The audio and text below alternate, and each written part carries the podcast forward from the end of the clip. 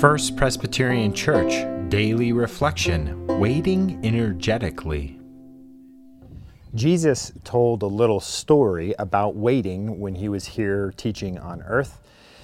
And his story was about 10 bridesmaids who were supposed to be aware and attentive and waiting for the bridegroom to come.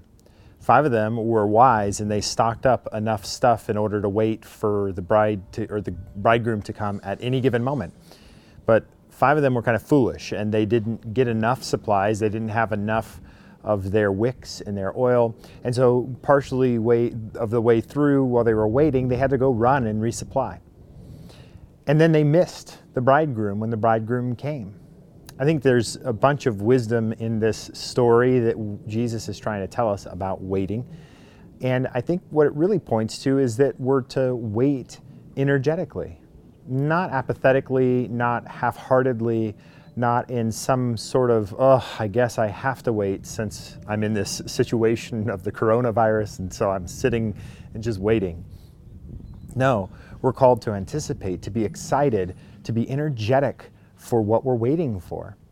I began to think as I reflected on this of my own wedding day. I remember how much work my wife put into the wedding day. I put very little in, but she chose a lot of the things. I mean, I was a part of it and I helped pick stuff out, but my wife did a bulk of the work. And how excited I've seen so many other brides as they're anticipating the day that they'll be married to the man they love. And they do all of this work and they, they prep everything and they're, they're actively pursuing that day that they're going to be able to be wed. And then men, uh, at the same time, we feel an anticipation and we're waiting for that day and, and we're waiting for the moment we're going to see our bride come down that aisle towards us. And it's such an amazing moment. I remember when Stacy came in, she came in actually on a horse drawn carriage. And so she came in behind where we were actually facing to get married. And she, I had to watch her go all the way around this pond that we were getting married on and come back around. I was just beaming the whole time in anticipation for her to come down that aisle and join my hands.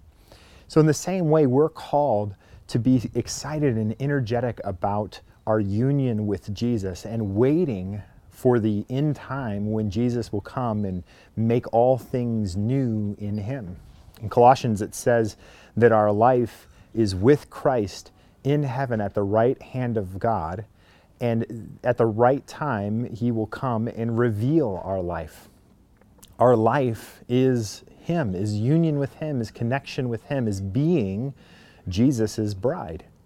And so we are called to wait not on our laurels, not out of obligation, not out of just pure, ah, I have nothing else to do, but we're called to wait energetically, anticipating and excitedly towards that moment when we will be united with Jesus.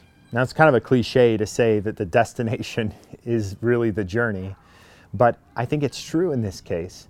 I think that the process of us learning learning to anticipate Jesus' presence makes us more aware of Jesus' presence daily in our lives already, makes us more aware that He's present with us in the Holy Spirit. And as we sense the Spirit's movement in our life, as we sense the Spirit's presence, we begin to understand what it will be like to be united with our God and our Savior. And we begin to live in that union even now as we wait. Come back tomorrow, we'll end our series on waiting, and next week we'll be looking at the Holy Week. But we will, we will end tomorrow as we look about waiting passionately. So as you're waiting today, remember, wait excitedly, wait energetically for union with your Savior.